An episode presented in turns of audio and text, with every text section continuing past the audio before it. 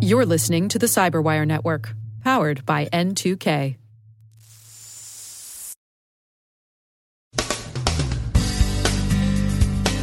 Fancy Bear takes a Roman holiday and the Italian Navy takes note. A criminal espionage campaign is underway with Ukraine's government as its target. An exposed AWS S3 bucket leaks voter information. A security firm and a vendor dispute whether an issue is a vulnerability or a case of user abuse. NIST announces its intention of withdrawing some obsolete cybersecurity publications, and Congress presses tech companies about content moderation.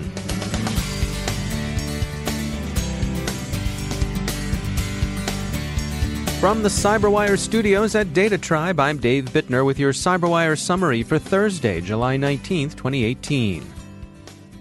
CSE CybSec ZLab reports finding Fancy Bear, also known as APT 28, Sednit, Pawnstorm, Sofacy, Strontium, and Russia's GRU, engaged in an espionage campaign directed against the Italian Navy. The Russian intelligence service is said to have installed an updated version of its familiar X agent malware in naval systems. The campaign is being called Roman Holiday. Its goal appears to be the usual sort of collection against military systems. ESET researchers are analyzing three remote access tools used in ongoing campaigns against targets, mostly government agencies, in Ukraine. The tools are called Quasar, Sobaken, and Vermin. ESET characterizes the campaign as one of criminal espionage. The tools are used to access and exfiltrate sensitive files from government systems. ESET describes the three tools as follows Quasar is an open source remote access tool that you'll find on GitHub. ESET has found Quasar binaries in use as far back as October 2015. Sobaken is closely related to Quasar. It's heavily modified largely by removing some functionality to make its executable smaller, while leaving room for some additional evasion techniques. Vermin is a custom backdoor. ESET says it first appeared in 2016. Like Quasar and Sobaken, it's written in .NET, with its code protected to an extent against analysis using commercial or open source protectors. None of these rats are particularly sophisticated, but they're effectively constructed. Like so many other forms of malware, they're spread principally by social engineering, with the payload typically carried by a maliciously crafted document transmitted as an attachment to an email.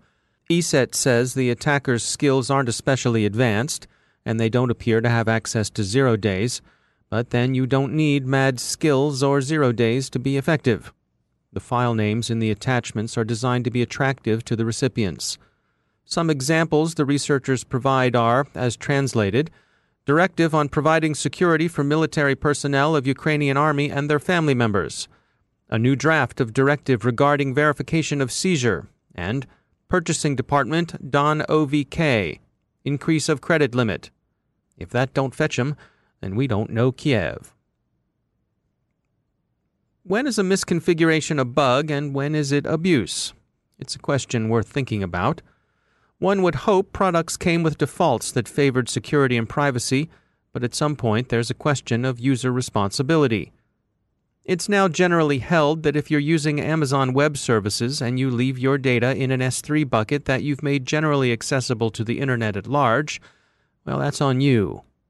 One such case was disclosed this week by perennial hunters of sloshing buckets, security firm Kromtech. A database containing U.S. voter information was found exposed in an unsecured AWS S3 bucket by RoboCent, a robocalling firm specializing in selling its services to political campaigns. The material, which has now presumably been secured, included audio files of the sort one might use in a robocall, but more disturbingly, it also contained names, addresses, dates of birth, gender, and the inferred political orientation of some thousands of registered voters. Another case is more ambiguous, or at least more contentious. Trustwave's Spider Labs say they've found a vulnerability in Reprise Software's RLM license management tool. Reprise says they won't patch anything because there's no vulnerability there at all. RLM, says Reprise, is designed to run in a segregated, non privileged account. It's not supposed to be given administrator level privileges, which is what Spider Labs saw. They're entirely clear on that point with all of their users, they told Security Week, and in their view, the exposure and remote access vulnerabilities TrustWave reported are a matter of user headspace and timing, not a problem with RLM. That, says Reprise, isn't a bug, but rather an abuse of their product. So, tools don't compromise data, admins do. The U.S. National Institute of Standards and Technology, NIST, will draw 11 SP 800 cybersecurity publications on August 1st. Some of the publications address technologies that are outdated, deprecated, or otherwise no longer in widespread use. Others are based on superseded laws, regulations, or executive orders. Others fail to address newer technologies or security products. And some have been superseded by the NIST cybersecurity framework. The publications date back to 1995, with the most recent publications having been issued in 2008. You can find a list of the soon to be withdrawn SP 800 publications on the NIST website. There's been recent news of a worm making its way through Android devices. Matt Cauthorn is VP of the security engineering team at ExtraHop, where they've been tracking this worm, and he joins us to share what they've found. It's the Android remote debug exploit. I think it's the, the ADB. There's two variants. One, it's you know in good faith for the developer community um, Android devices allow you to enter this debug mode and get a root shell, an accessed shell uh, with with privilege on the system, typically via USB. But there's another mode that allows you to do so over Wi-Fi, which is where at least part of the problem comes in. So obviously, if you're exposing this remote access via Wi-Fi, then anyone that's sort of uh, not paying attention or is a little bit negligent, maybe on the manufacturer side, could leave it open and ready for exploit. So that's that's the main problem is you get very you get access to way way way too much data, kind of everything via this mechanism. And we've got some vendors who are shipping the products with this feature enabled. Unfortunately, yes, which vendor defaults and this disposition, the default disposition of a lot of these devices is just not secure. You know you're a manufacturer and you want to produce a product for the market and you want to get that to market quickly you want to focus on developing features. The downside of that is it you know security and the disposition of one of these devices a lot of these are set top boxes as of this morning at least for example you make a shortcut or you're doing some debug and you forget to disable this functionality and now you've given root access to the internet effectively so yeah, and there's a there's a miner that's out there, of course, because that's uh, quite the rage these days. um, so and it, it'll it'll convert these devices into uh, cryptocurrency miners. You know, I think many of the listeners and myself included, you know, I have a Roku at home, and I install it, and you kind of set it and forget it, and you might not update it as much as you could or should. Hmm. In in a way, it's ironic because everyone is kind of a mini sysadmin now even in the consumer space. If you consider all of the connected devices in a, in a given household or organization, whether it's a full tilt IT shop or not, everybody's kind of a, they need to be diligent with the systems that they run. And I don't know that we think about things that way. The problem is going to rage on and it's going to take different forms and it's going to do different things. But the, the, the core problem of really, really robust, high velocity development cycles that are out there.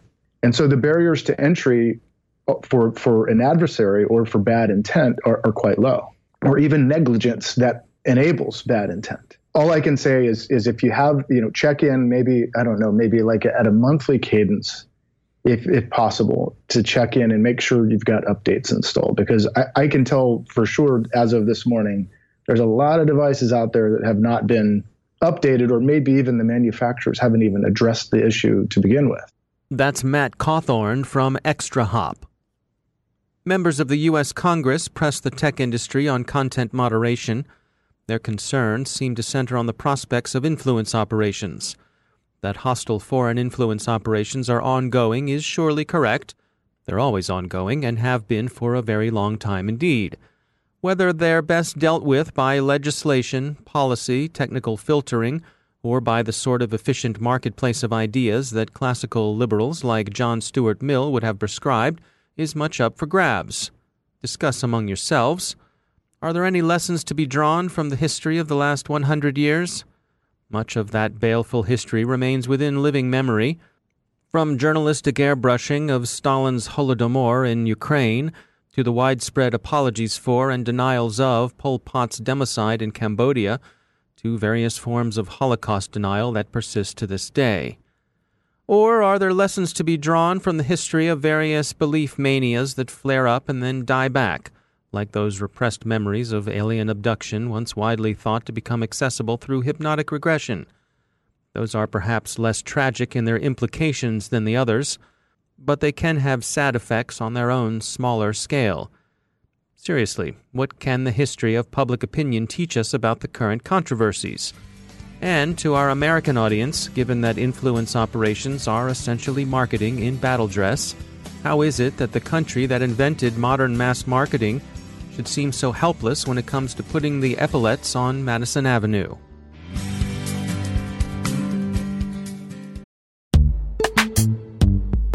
Every day, your IAM tech debt grows. Your multi generational services struggle to work together. Building an identity fabric can fix this.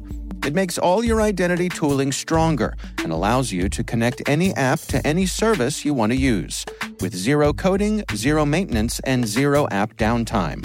Strata's identity orchestration platform separates the identity logic from your applications so you can optimize existing IAM tools and manage them in a single control plane. Now, every vendor, standard, and architecture work together. In short, building your identity fabric means you can secure your non standard apps, keep your complex access policies, retire outdated IDPs, and modernize in record time. So build your fabric with Strata Identity and get rid of tech debt for good. Visit strata.io slash cyberwire, share your identity priorities, and receive a pair of AirPods Pro. Offer valid for organizations over 5,000 employees. Connect today at strata.io slash cyberwire.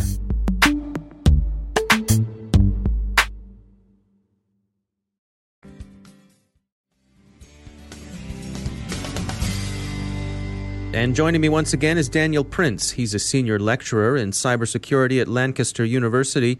Daniel, welcome back. Um, we wanted to talk today about uh, digital histories and specifically the rewriting of those digital histories. What can you share with us today? Well, thanks for having me back on. So, so what started me thinking about this uh, track is my uncle runs a, a, an archivist company producing basically the hardware that um, takes photographs of our documents, our, our historical documents. Um, and in a conversation with him, he was saying how uh, really the world's changed, and, and some of our public libraries are really concerned that there aren't going to be these documents um, that, that record specific decisions. So, like official um, uh, memos that were sent during the Second World War, for example, we won't have that. We have only email now. Uh, everything's done via email, these electronic documents. So much of our um, digital lives, the histories that we have, uh, and blogs and things that we've done are held on online. Um, and certainly we have things like the Wayback Machine and uh, uh, uh, that enables us to see what websites that used to look like. Um, but the concern here is the ability to go back and change these records uh, of what our past used to be like. Um, and that's really important for us to understand, just as a social context, going forward, uh, what happened. And so our ability to be able to ha- communicate exceptionally fast using um, email, using instant messenger, is actually corrupting our ability to be able to go back and look at our history. Now, that's the, the standard, the case of just uh, what could happen in uh, sort of day to day life. But then the concern becomes what if individuals or organizations or nation states did that proactively? What if we started to move into the, the realm of misinformation? What if we started to see the manipulation of digital historical records or the suppression of certain digital historical records to identify a specific type of propaganda? Could we actually detect that? Would we know? So when certain messages started to come out, could we go back and actually look at some of the material that, that, that is online to say, is that accurate? And we're starting to see some of that with the sort of the post-truth environments. We're starting to see some of that with things like Snopes, the fact checkers that, that are online. But the, the, veracity of that information is vitally important for us as a society uh, to really be able to understand our past so that we can start to think about where we want to go to in the future. And it strikes me that even being able to, you know, verify what what is the, I guess, in a digital environment, is there a master copy of something? Is is there an original? Are they all copies? Yeah, and that's that's that's one of the things that the, the people kind of play on. You know, there's this redundancy aspect. You know, once it's in into the internet, it's copied copied and replicated multiple times, which is which is one aspect of it. But when we start to think about cybersecurity, the confidentiality, integrity, and availability, it's that integrity and that availability which is so key for our sort of social understanding of, of, of our policies and our culture that it is, is quite troubling because a lot of the information that's online, there is no real integrity system that sits around it for, for the recording of public documents. And then the, the other aspect is it's so easy to take information offline uh, key pieces of information. So the availability comes in. And so what I'm concerned about is taking the uh, integrity and the availability aspect of publicly available information, so we don't need to worry about the confidentiality, and making sure that the veracity of the information that we as a society have and the trust we have in that information is there so that we can make appropriate decisions going forward. And so we're not just buying into people's political or certain organizations or nation states' political agendas. The other challenge is uh, around the, the multiple copies is are we sure that the copy that you have in your particular geographical area is the same as the geographical or the copy I have in my geographical area? And we have seen um, you know examples of how information has been controlled because of things like national laws. Certain search um, results aren't, aren't able to be displayed in certain locations. This has an impact, as we know, so the, the way that um, the way that search results are displayed have an impact on the way that people think about the problems and, and the environment they have. Um, and so that subtle control, uh, for all good reasons in some cases, can, can really impact the, the, the society's in, uh, impression or, or thoughts around a particular subject. And so I'm really concerned around the integrity and the availability of publicly available information. Yeah, it's a, it's a fascinating topic for sure. Daniel Prince, thanks for joining us.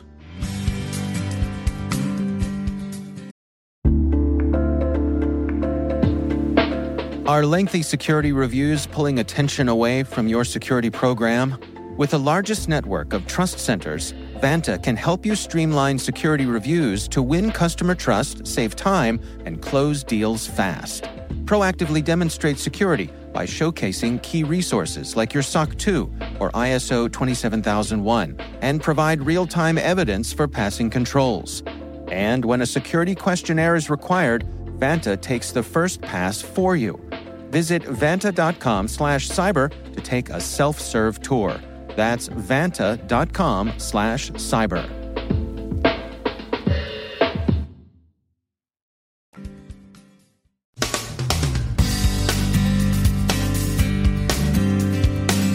And that's the Cyberwire. For links to all of today's stories, check out our daily briefing at thecyberwire.com. And for professionals and cybersecurity leaders who want to stay abreast of this rapidly evolving field, sign up for Cyberwire Pro. It'll save you time and keep you informed. Listen for us on your Alexa smart speaker, too. The Cyberwire podcast is proudly produced in Maryland out of the startup studios of Data Tribe, where they're co building the next generation of cybersecurity teams and technologies. Our amazing Cyberwire team is Elliot Peltzman, Puru Prakash, Stefan Vaziri, Kelsey Bond, Tim Nodar, Joe Carrigan, Carole Theriault, Ben Yelin, Nick Veliky, Gina Johnson, Bennett Moe, Chris Russell, John Petrick, Jennifer Eiben, Rick Howard, Peter Kilpe, and I'm Dave Bittner. Thanks for listening. We'll see you back here tomorrow.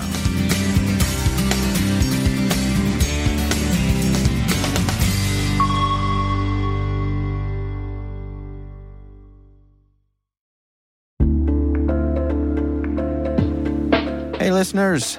We're always looking for ways to improve the N2K Cyberwire network and maintain the intelligence driven news experience that keeps you in the know on the latest developments in cybersecurity. We've launched our 2024 audience survey and would love for you to take a few minutes to share your feedback. And hey, there's even a chance to win a $100 Amazon gift card if you complete the survey. Visit cyberwire.com slash survey. That's cyberwire.com slash survey and share your feedback now.